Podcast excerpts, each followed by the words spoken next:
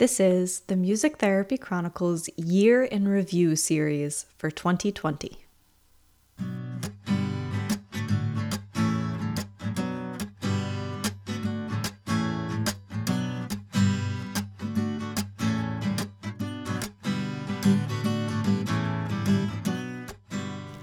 Welcome back to the Music Therapy Chronicles podcast. I hope you're having a wonderful day and a wonderful holiday season, no matter what that might look like. Um, it's likely a little untraditional this year, but I hope you are enjoying whatever you're doing to celebrate the holidays this season. And I hope you enjoy this mini series I've put together to finish out what has been quite a year. I think we can all agree. So this year in review series is designed to be exactly what it sounds like. Um, I'm the type of person who loves a good reflection period and then goal setting for the future. And that's not to say that we necessarily need to set big goals moving forward into twenty twenty-one. I acknowledge that everyone is in a very different place in life right now. And for many of us, just getting to twenty twenty-one is an accomplishment. And um, even for, say, the goal of giving yourself grace with whatever comes at you and how you handle that situation. Um, yeah, that's an accomplishment in itself. So my vision for this mini-series is to obviously listen back to some clips of episodes from this past year. Um, and when I was listening back to them and putting clips together for this episode, it was really interesting to think back to when I had these conversations initially, um, what was going through my head then versus what's going through my head now. How my thinking has changed, how my understanding of things has changed, how my perspective has changed.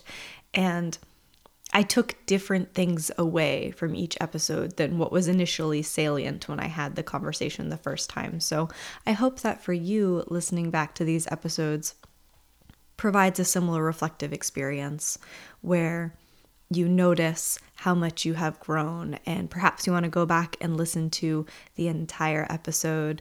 Um, or maybe you don't, maybe you're ready to move on to something else. But as far as goal setting, hopefully you will take away something new from these conversation clips and can think of a way to apply it in twenty twenty-one. And again, it doesn't always have to be about goals. We're all getting through life right now. But if that's something you feel called to do, I hope this series helps you in, um, in doing that.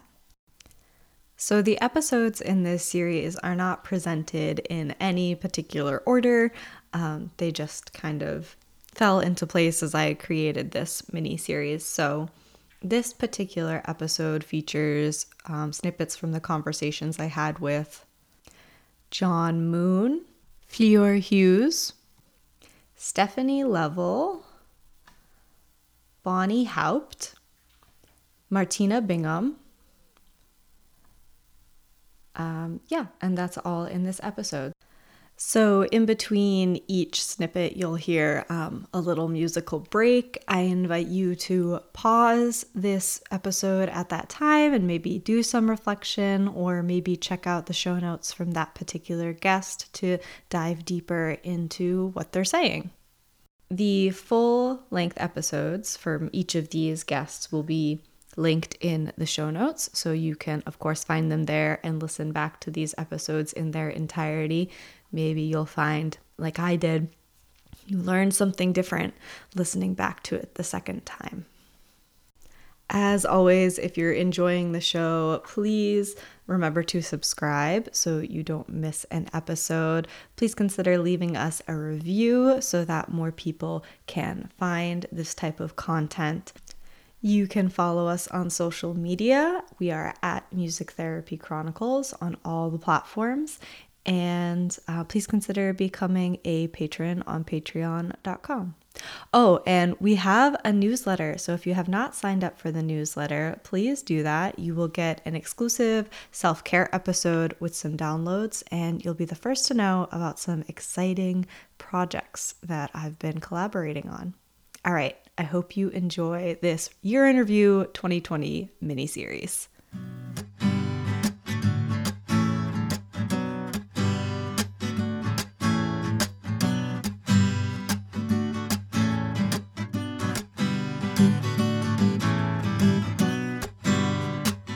I have a lot more self-reliance when it is just you. Yes, and that's something that, that I've talked with my interns about is um, I love that y'all are doing groups together, but I also need to make sure that y'all are going to be good to do it on your own when you get out of this internship. Mm-hmm. So what other advice would you have for interns at large? Um, for the interns? I think just know that during this six-month period or whatever this this internship uh, time period is, um, do the most. Like try try things, see if they work. This is your last experience with somebody um, who's supervising and can give you feedback, and this is the time to experiment and just try new things. Um, I tell my interns I don't want to feel like I just threw you in the deep end without any uh, floaties, but at the same time, I want you to jump in as soon as possible so that you can get the most out of this experience. You're here for a limited amount of time, so let's go for it. Yeah, I like that a lot. And what would you tell to other internship providers? Um, I was really intimidated at first starting an internship. I knew I, I was very passionate about it because at least in Georgia, we don't have Uh, many internship sites available. And so I was very, um, very much for creating a an internship. I knew that that was important for our field. Um, but I was like, I'm only, you know, two and a half, three years out of my internship. And, um, you know, what, what do I have to offer for these interns? Um, but I have a lot to offer. I have found, um, not to pat myself on the back, but I think all of us have um, our own unique perspective of music therapy and something to share um, with students that are about to enter the workforce. And they get to shadow up underneath you and learn how you do music therapy. Also create for themselves, you know, what they want to do with music therapy.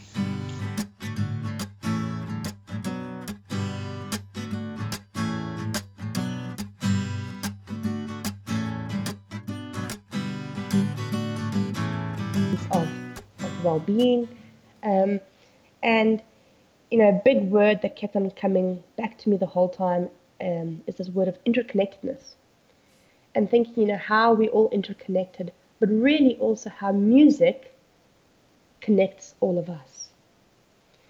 And um, so, you know, in my private practice, um, I, I work with many different people from many different populations, um, men and women. But, you know, from the Middle East, from Africa, from Asia, uh, indigenous people. And, you know, the one thing as well I will say is I'm always painfully aware, you know, I, I'm a European woman, but, you know, how am I perceived? Mm. And often, you know, it's, it's there have been tough conversations around colonialism. There have been conversations around, you know, when people talk about when they have to leave their country to go somewhere else. You know, I've I've immigrated twice. Um, I know to a certain extent how that feels like, having to restart again, the pressures and the burdens and stuff that you, you, you have to deal with going through that. But I also find my own lived experiences have certainly informed me to become a better therapist, as well as sometimes having those, I sort of, you know, I call them uncomfortable truths, those uncomfortable truth conversations that you do have with your clients. And, um, you know, having supervision and being able to reflect on that, again, only makes my work sort of richer. Yeah. I guess I'll go here first. So for those of us who haven't immigrated and maybe are working with these populations but aren't able to sympathize and empathize ourselves, what advice or experiences would you share with them, or something to better inform their practice? Mm-hmm, mm-hmm. I'd, I'd say, you know, for me, uh, being culturally informed, it, it means, you know, practicing sort of with a sense of humility and openness. Mm. And I'd say, you know, really think about stepping into the worldview of your client. You know, where are they coming from? What is the, you know, sort of the baggage that they're bringing into the session? And really sort of understand um, what it means to listen. And even if someone that isn't able to, to speak the language, you know, you can certainly hear within improvisation, within song choices, um, you know, and, and observing your client sort of where they're at.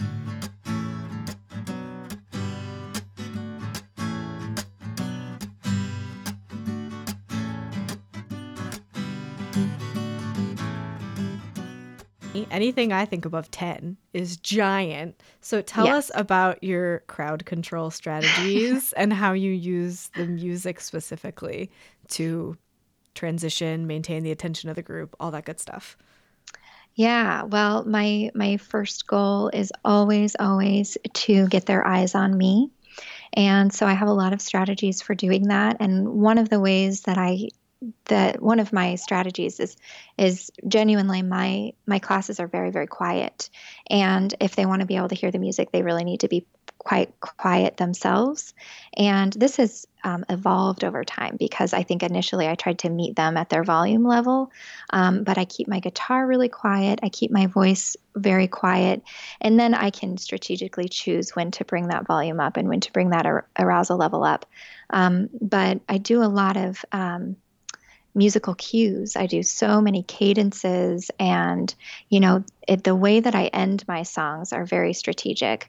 Um, just about every movement song ends in stretching, you know, a verse about stretching, a verse about yawning, a verse about wiggling eyebrows, which makes them really confused and makes them really focus for a minute and quiet down. Um, has them, you know, touching their toes or reaching to the ceiling or acting like a sloth or acting like a turtle. You know, I have all these kind of tricks that I use at the end of my songs, where I just kind of modify the very end of them. And then the end is often a cadence of sit down or, you know, something like that, that, that pulls their attention back in and helps me transition to the next thing. Or sometimes I just don't even really end the songs, and I just go straight into the next thing. Um, one of my most simple songs is one of my most useful. Um, and it's called Walk, Walk, Walk. And it literally, it's just a cappella. It literally just goes, we're gonna walk, walk, walk and stop. We're gonna walk, walk, walk and stop. Turn around, reach up, reach down. We're gonna walk, walk, walk, walk, walk, walk, walk, walk, walk, walk, walk and stop. And that is all that that song is. And at the end of lots of movement songs, I, I will often go straight into that one. And then the one, you know, we'll either tiptoe, we're going to tip, tip, tip, tiptoe, or tiptoe, tiptoe, stop, or we're going to act like a sloth and stop, you know, something like that, where I can um, have them standing and have them still doing movement, but uh, transition them to something quieter with their body. So I call those transitional movement songs. I think I maybe made that up, but um, kind of like going from an active movement song to a transitional movement song to sitting down. Yeah, I like those a lot. So what about if you, let me gather my thought here. You've transitioned from this movement song and you've gotten them to sit down, and what do you do usually next for your arousal level? Um, wave, your bell curve, whatever you call it. What do you, how do you usually plan your session from there? Well, so I typically start the session with new songs uh, while I have their fresh attention. Um, and while I have their fresh attention, we do like a couple of new songs or a new book, music book or something like that. Um, I've been using a lot of music books recently and really love those. And then when they're kind of, you know, I just kind of keep an eye on them. And when they're ready to move, when their attention is is leaving and elsewhere, then that's when we stand up, and we sometimes do two movement songs or one active movement song, one transitional movement song. Sometimes we do two active movement songs and a transitional movement song.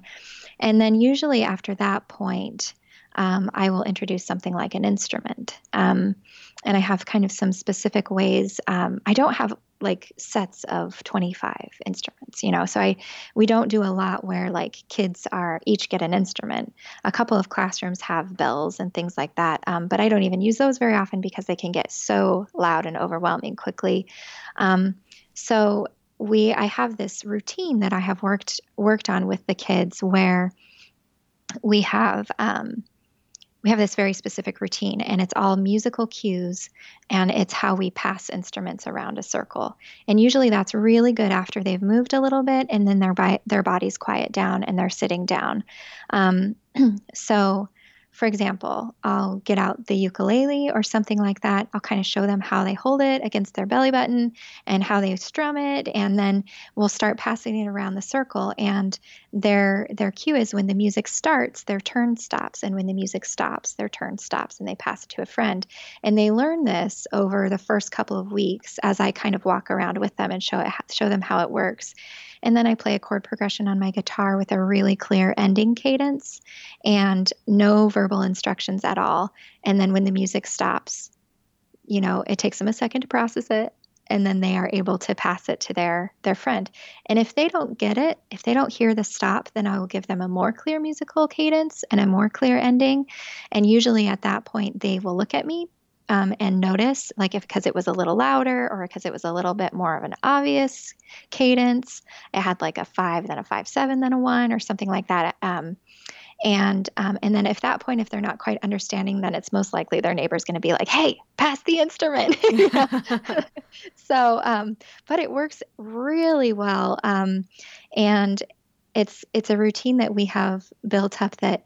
that it's it's pretty amazing at how the whole group will wait quietly while an instrument is passed around the group. Sometimes when we get to like, you know, kid eighteen, like I speed up a little bit, you know, I, I, I shorten my chord progression or I shorten whatever I'm doing. Um, sometimes if I have a kid that is particularly enthusiastic and loud and I can see the class really, um, egged on by that, sometimes I'll shorten it a little bit. Um, you know, so, so I'm, I'm flexible in what I'm doing. Yeah. I think those are really great tips. So I recently took your course on music therapy ed.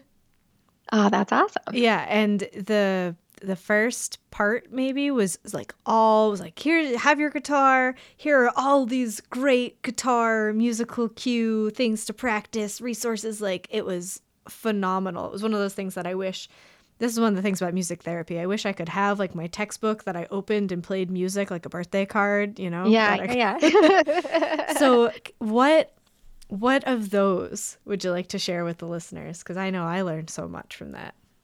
Oh, it's been a while. I recorded those over a year ago. Let me think. Um, um, I'm glad you liked that course. Thank you for taking it. Um, Could be anything that comes to mind. It doesn't just have to be from the course, but that that's what sparked my interest of like, I, I'll stall while you think. So I went to um, a an internship concurrent session while I was a student at a conference, and the person um, chooses the interns for Seasons Hospice, and he said, "I love interns from Berkeley because they mm. are so musical." He's like, "I don't mm. know what you guys do, but you are so musical and this, that, and the other thing." And when I was taking your course and heard you were from Berkeley, and I thought, this is what he meant.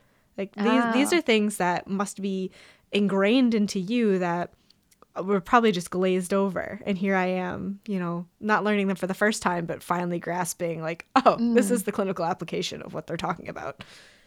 Oh, interesting. Oh, that's really cool. I I have noticed that, um, you know, there are a couple of professors and um, practicum supervisors and things at Berkeley where this this is like, this is their bread and butter, and they are like masters at these musical cues. And um, my internship supervisor, uh, Lori Kubicek from Massachusetts General Hospital, I mean, it, her watching her sessions are just mind blowing. She's just brilliant musically. Um, And and it's these musical cadences. Um, and something that she taught me, actually, that's in the course, that she really, really turned me into a believer, is uh, leading with your voice. Um, I, I remember my first day of my internship, my, you know, I came in and I was supposed to bring a hello song. And I brought a hello song and I worked really hard on it because I'm an overachiever. And I worked really hard on it. I was really proud of it. And and she was like, whoa, whoa, whoa, whoa, whoa. She's like, your guitar is so loud. Like, because I was like, I'm going to play, I'm confident. I'm going to, I'm going to go in there, you know, and, and, and she really taught me that your voice is really the most powerful thing that you can use. And your guitar is this very um, useful Uh, structural harmonic support for what you're doing um, with your voice and how you're leading with your voice. So something she taught me that's maybe a little bit more like concrete, leading with your voice, is like this just magical thing of ah, and just hanging out there, ah, um, and eliciting some kind of response and landing ah, ah, ah. And so you can imagine, like a kid, their arm is raised and you've got the the vocal musical cue of ah, and you watch their hand. And when their hand hits the drum is when you kind of land um, with your voice. And then you can reinforce that with your guitar by having, you know, the five, one or something like that, and having the, and, you know, and stopping your guitar, like, like, the stopping the sound on your guitar is such a powerful tool because it totally amplifies whatever you're doing musically. Um, and also, again, it just, it has the ability to like capture attention and draw attention in and have that kid, you know, look at you. Yeah, that was a great one. And I can imagine how that would be so much more effective in a group of twenty children, um, where you're trying not to overpower their voice to get their attention. It's, mm-hmm. it's something more subtle that you could do. Mm-hmm. Yeah. Yeah. And I have really, I have really taken that, you know, guitar volume thing to heart, where, um, where it really doesn't need to be loud. It, it needs to be, you know, in my, in my opinion, it needs to be very clear as far as like, um, matching your music to your lyrics. Like if you say stop in your lyrics, you know, obviously not only do you stop what you're doing on the guitar, but you mute it, you know, um, it needs to be really reinforcing to the song and the goal and the objective and everything um, in there. Um, um, but it doesn't need to be loud.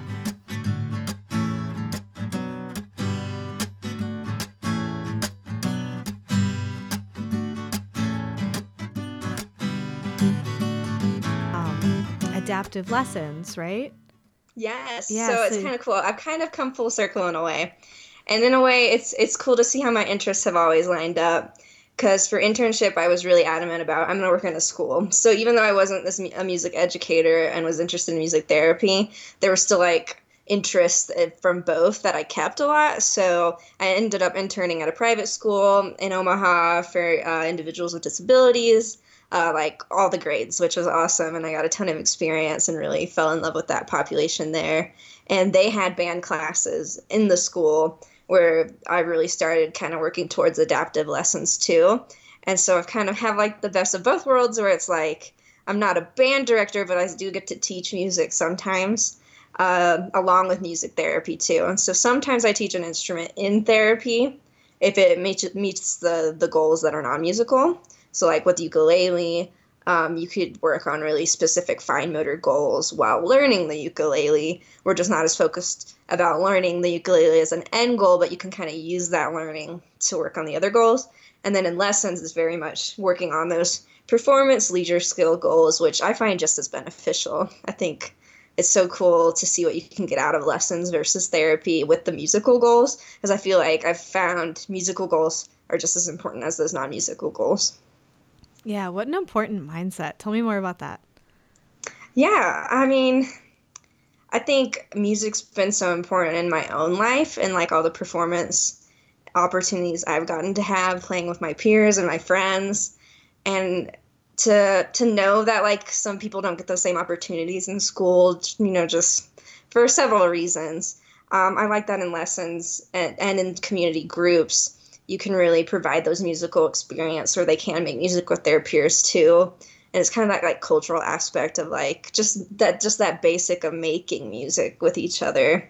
And so that's how I see like the musical goals just as important. And then it's something you have for life. It's a leisure skill you have for life. And whether you're listening or playing, like they could pick up the guitar at Christmas or holidays and play for their family, like down the road, like past you. And it's kind of cool to think about like how almost that generalization over time with the musical goals too.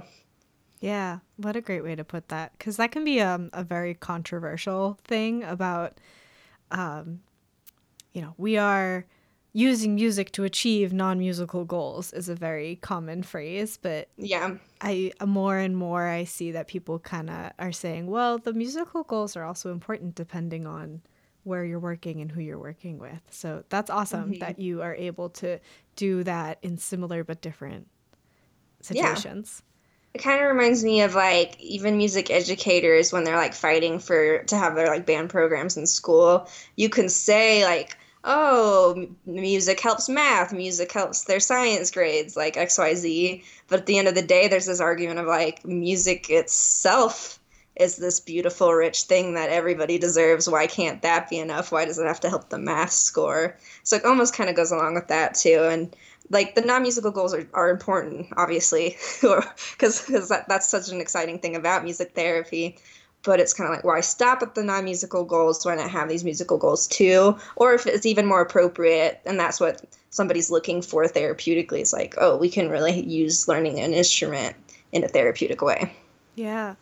So how do you market and propose and keep the boundaries between your therapy sessions where the client is learning an instrument versus your specifically adaptive lesson lessons? Yeah. That wouldn't be yeah. sessions. yeah. Um, so on my services page on my website is probably where I draw like the clearest, almost like physical line. There's like a line, like individual music therapy. The distinct line on your website. Yeah. So I have this really clear line on my website, almost physically. And then so the individual music therapy is on one side and individual adaptive lessons is on the other. And music therapy talks about how you use music therapy for non-musical goals. And I kind of list the domains that I really focus on. And then on the other side, it's like, here are these specific instruments that we work on playing. We can pick more than one, but we're really working towards those instruments. And I even have a blurb in the lesson one specifically where I'm like, this is not music therapy because we're focusing on learning the lesson. But as a music therapist, I will bring like a lot of things that I know to it that maybe not necessarily a traditional music teacher may know. They might, but that I really do have this therapeutic background and training that can allow me to meet an individual at their learning level for that instrument, like we would meet an individual for their goals in the uh, in the non-musical area. And then on top of that, I have a tab that's what is music therapy, and there's just like research and science like all over that one. So just really emphasizing like music therapy is evidence-based, it's healthcare, and then music lessons are music lessons. You know, it's not healthcare, but there's that leisure skill we can build. So that's how I try to make that distinction. And then in just phone calls with families, I make it really clear that if we're doing lessons, it's not music therapy and like what the difference is, and kind of gauge what would be better for their child and what they're kind of looking for.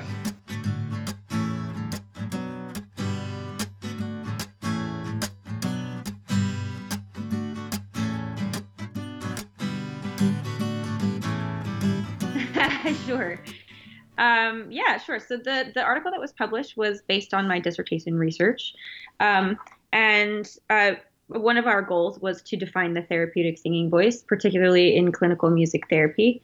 Um, so how we did that was to um, watch and listen to music therapists as much as possible. I had four participants in that project. Uh, and I was able to observe um, ten to twelve sessions with each one of them. Those are just the ones that I was able to use for data collection. I was able to watch them for months actually before I, I started the data collection. Um, so that was really cool because I was able to, you know, get to know those clinicians, and I kind of just tagged along with them whenever it was possible and appropriate for me to be in the room. Um, so I watched them for a number of months. And then um, used a system of qualitative research to try and break down what I was seeing. Um, for me, the biggest data intake that we or that I was working with was voice use. So I broke it up into categories that are very, you know, situated in voice pedagogy study. Um, so I had a little quadrant, and I talked about um, things related to alignment and um, respiration or breathing. Um, I talked about acoustics and resonance. I talked about um, physical muscular use as much as I could interpret, and um, like vocal fold level findings. And then I talked about style and articulation. So those were kind of my categories. Um, and I just basically took in a ton of data and then, you know, tried to sort of um, grapple with what I found and, and find, um, uh, find consistencies, sorry, across the different participants. But the great thing about having kind of a, obviously it's a little bit of a limitation, right, having a small participant group. But the great thing about it was that I was able to get into a lot of detail, and I made profiles for each of them uh, and really, you know, sort of worked with, um, you know, personal details and how they work in their sessions and the kinds of interventions that they're using. Um, and it was just, that was fantastic. That was kind of my favorite part of it. And actually, unfortunately, that's the part that I'm not able to share very often because, um, you know, there's always a time limitation, and, and those kind of details are just not, we don't have time for them most of the time in a presentation. And even in the paper, that it was cut pretty short. Um, but yeah, so I was able to do that. And then from there, we did a second level of, uh, data analysis where, um, we looked for those, you know, consistent, Um, consistent voice qualities across uh, all four participants. And that's how I looked for, um, I looked to try and put together the definition. Um, from there, actually, the, the next layer was talking about implications. So for me, um, the point of the research is to be able to contribute a little bit from the voice education end of things, right? So we want to be able to make recommendations for voice teachers and talk about how we might be able to better serve music therapy students in the voice studio. Um, so that really is my talking point. And when I present this to voice teachers, I spend the majority of my time work talking about that, introducing, for many of them, they actually do need to know what music therapy is, um, and what voice use m- may look like in a clinical setting, um, making that differentiation between um, clinical-based singing and performance-based singing is uh, seems to be pretty important. Uh, and then from there, talking about practical application. So the practical application is, if we're defining it in this way, what are some of the things that we can do to, um, you know, to teach these students uh, to um, accommodate your unique needs and the needs of what you're preparing to do professionally.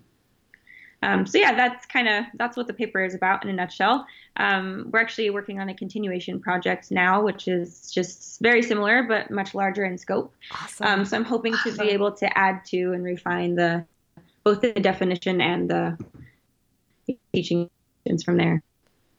That's awesome. I'm really looking forward to that. Yeah, thank you. Um, that's not just me, actually. I'm working with two brilliant music therapists that are, um, you know, that'll contribute tons to the project. So that's going to be great because we'll have different perspectives. Awesome. So what are some of those details that you had to maybe minimize in your publication that you can share with us? Sure. Um, the the details were, um, let's see. Um, so I had four music therapists, and they, um, I mean, some of the details are probably things that are not even terribly extraordinary to you because you are learning about, you know, you're, you are a music therapist and you've spent years and years learning about these things. Um, but really just sort of the intricacies of the practice, right? Like what the, what, what the feeling was in the room and what the people, um, what the, the clients, how the clients responded to what each of uh, the, um, my participants, the music therapists, were doing vocally. Um, And, you know, some of those, like, uh, some of the really particular things that, say, one of my participants, Cornelia, was her pseudonym. And she would, she used a lot of, like, vocal play and improvisation with um, clients who were children. Um, and so there were a lot of instances of her kind of creating a little musical language or, um, you know, really just waiting accommodating whatever the client needed, but she did that vocally, right? So that might have been by taking the words out of a song and changing the tempo to um, she, she matched the the client's.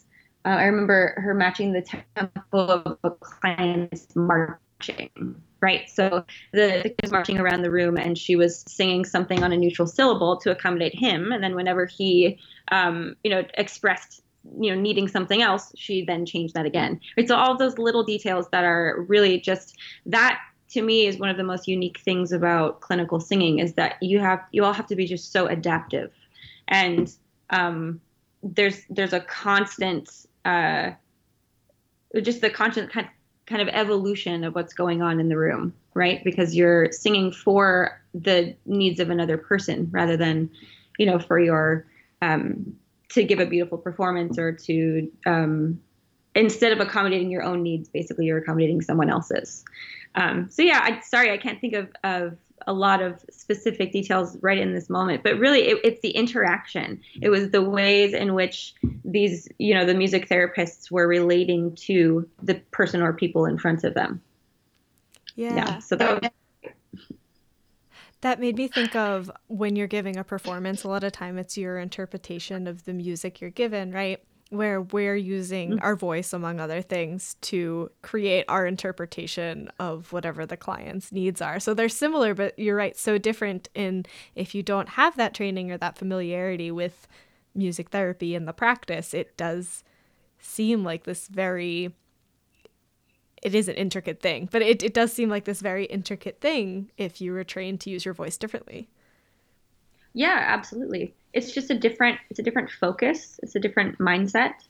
Um, yeah, we talked about, we, we um, I presented as a, a differing perspective uh, a lot of times in presentation, uh, just because we are coming from a different perspective, right? Our Um, in performance and in voice pedagogy too, because ped- in we're training to train performers, right? When we're um, and even if that's a really casual performance, even that's if that's a performance just for yourself, right? If I'm working with the beginning singer and and they just want to be able to um, you know be more confident and sound better, right? Um, even a performance like that is still pretty in it's that's an internal kind of goal. Um, and it, it does have to do with you, right? Of course, you're trying to, you know, please your audience, but you do that through kind of a, just a different set of a different trajectory, I suppose, in the way that it's prepared. Um, and just that awareness, I think, changes the way that I look at a music therapy student in the voice studio. Um, because I think any good voice teacher is going to be trying to prepare the student for what's coming up next, right? And a lot of times for us, that's a competition or a jury at the end of the semester, or an audition, or, you know, all of those things that we're very familiar with. Um, but we're so not familiar with watching somebody sit in front of, you know, a person who needs help in any, you know, variety of ways and singing for that purpose. It's just, it's a really different alignment of, um, of goals and of, of purpose. Yeah. Well said. So what are some of the most maybe surprising things you observed in a session, or an enlightening thing, or something you saw happen with the voice and you were, you thought to yourself, well, that's really cool, or I didn't expect that? Yeah, you know, um, this is absolutely not an insult of any kind, but sometimes it's really interesting to watch um, when something is not beautiful, you know, and how effective like using your voice in a really non-traditional way can be. Um, and I've seen that so much with, um, with clinicians working with children, um, just really making all kinds of sounds. And I've, I find a lot of parallels, um, in voice training actually, because I, I say this all the time to, particularly to new students, um, that you're going to make all kinds of crazy sounds in here. They're not all supposed to be pretty, you know, and, you know, just go with it, you know, like try the things I'm asking you to try, and then we will kind of, you know, tear it apart later. Um, and so watching music therapists, particularly, particularly with children, you know, with, um, different needs, different, you know, possibly, um, disabilities or, um, whatever it may be, responding to, I mean, loud quacking sounds or like growls or, um, you know, just actual, you know, yelling, stylized yelling probably, right? Or onomatopoeia, that kind of thing. Um, that just watching those kinds of things be so effective, really that kind of challenges the way that we train the singing voice, right? Um, and the voice in general, because I suppose that, that that's a little bit of a stretch to call it singing, right? We've called it vocal play in our data analysis, um, because you're, you know, you re- they really are using their voices to play. Um, but that, uh, watching that is really kind of liberating because we train so often to find beauty within a certain style, right? That's a little different if you're you're training someone to sing um, an operatic aria versus a jazz standard or a musical theater piece or whatever. Um, so those standards are different, right? But there there are um, fewer rules in that music therapy session, right? And sometimes the things that aren't beautiful are really, really effective clinically. And of course, like everybody that I've watched can sing beautifully as well. And I think that especially with uh, that kind of thing, but really it just the variety of sounds is really, really cool to watch. And a lot of times that is, you know, just sounding crazy and, um, you know, making a lot of noise, and the physicality of it is incredible. Actually rolling around on the ground, right? or, or running around a room. Um, it, it's, yeah, that's pretty amazing. So I, I suppose using the voice in those non-traditional ways really sticks with me. Yeah. What yeah. a great, what a great example. So what advice do you have as a vocal teacher for those of us creating those sounds, doing those non-beautiful things while running around the room and rolling on the floor? uh, I suppose uh, my advice would be really to listen to your body. Um, because the thing is, there's not, it, uh, most of the time, I would guess that what you're doing is probably not very damaging to you. You know, that we make all kinds of sounds every day, right, that are not, you know, within the con uh, the construct of a beautiful sound in Western music, right? Um, but since you're doing it in a pretty strenuous way and you're doing it every day, and um, you know, it, there's a lot uh, of vocal health issues that you might just want to be aware of. Um, you, listen to your body, right? If your voice feels strained after a session, you may want to evaluate what you were doing and and see if there's anything you can do to help yourself, right? Um, if you make a sound and um, it's really hard for you to produce, then that might be something that could benefit from a little bit of training or just a little bit of, you know, thoughtfulness. Um, so I think knowing your own voice is really, really important. You don't really have to be a trained singer to do that, right? But that is actually where the training can be helpful.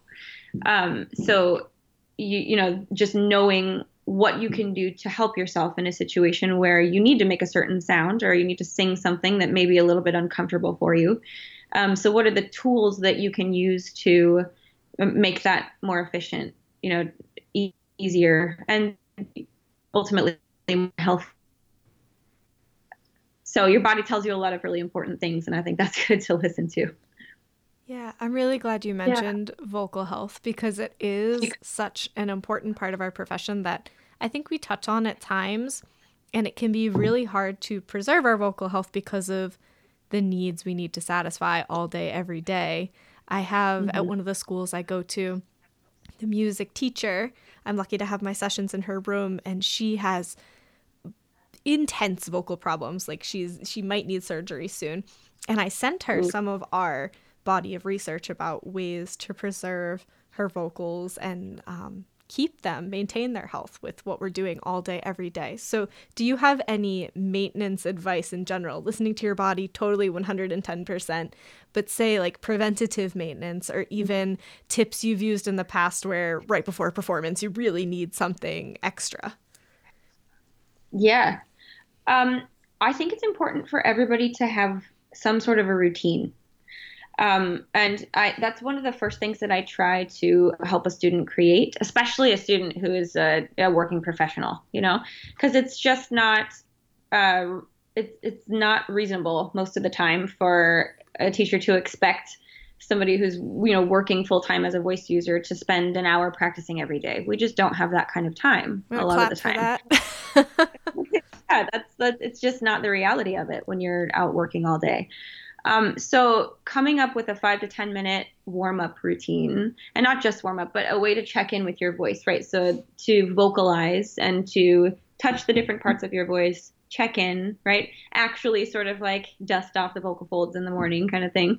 Um, so to do those things and check in, because if you do something similar every day, then you're checking in with, with the same thing, right? So if I'm singing that regular five tone and I start in a similar place every day, I'm going to feel it immediately, immediately if something's a little off, right? Or if maybe my voice just feels a little bit heavy that day, or if there's a, it's particularly bright that morning, right? Um, I'll feel those things, and then I can kind of adjust, or at least know what to expect when I walk into my first, for me, my first session would be a voice lesson, right? And for you guys, you'd walk into that first session with a client and you've already at least like touched in with yourself that morning, um, checked in with yourself rather. Um, so having a routine that's specific to your voice, I think is so important.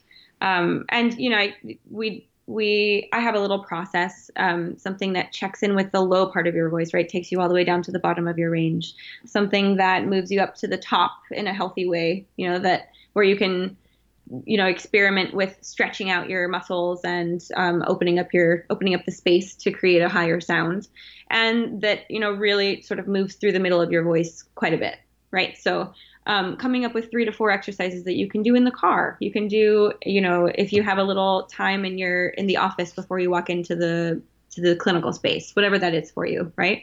A lot of times it's the car. um, so, but having something that you can rely on every day is so important.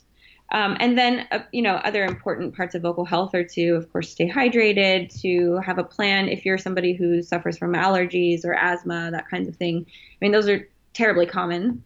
Um, and that was actually, interestingly enough, I've heard about allergies so much from various music therapists when I've been out, you know, observing and working. Um, and so that's a tough one because everybody's different, right? When we teach vocal health to any, any singer, any voice user, we go through the effects of, um, over the counter medicine on the, on the vocal folds and just on the mechanism in general, right? How is that going to affect you? Many of them, you know, dehydrate. And so you have to pair it with a ton of water. Um, but really finding a solution for you is really important, and everybody's different. So it's one of those things where I can't give you a perfect answer, but you really have to take some time and put thought into it so that you're taking care of yourself as best you can. Um, and for music therapists, we call it a, we call it dosage in singing, right? This is a conversation that we have pretty often with music educators as well. Um, you're singing with a really high dosage, just meaning that you have to use your voice for long periods of time all day. Um, and typically, you know, however, five days a week or whatever it is for you. Um, so being able to, you know, take a little break and let yourself do a cool down exercise, um, have plenty of water with you, right? Make sure you eat. All of that stuff affects your voice. Really, it is pretty fickle having an instrument that's inside your body, because if you're mistreating your body, then your voice will definitely suffer.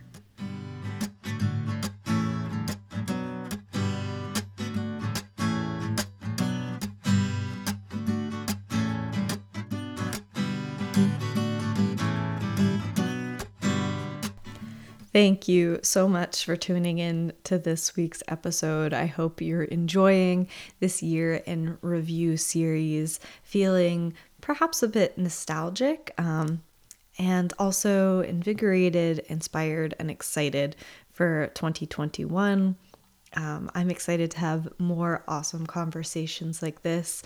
I am looking forward to having a greater dialogue with you, the listeners, and as I've said, looking forward to some exciting projects that I've been collaborating on. So sign up for our newsletter so you don't miss anything um, regarding that and don't miss any of that news. Also follow us on social media. We are at Music Therapy Chronicles. Please consider becoming a part of our Facebook group, and also please consider becoming a patron on patreon.com slash music therapy chronicles. Patrons have the exclusive opportunity to ask guest questions. So if there's someone you want to have on the show in twenty twenty-one, you can let me know by shooting me an email to hello at musictherapychronicles.com. and then you can become a patron and ask them all your questions. All right. I hope you have a wonderful rest of twenty twenty and a beautiful new year.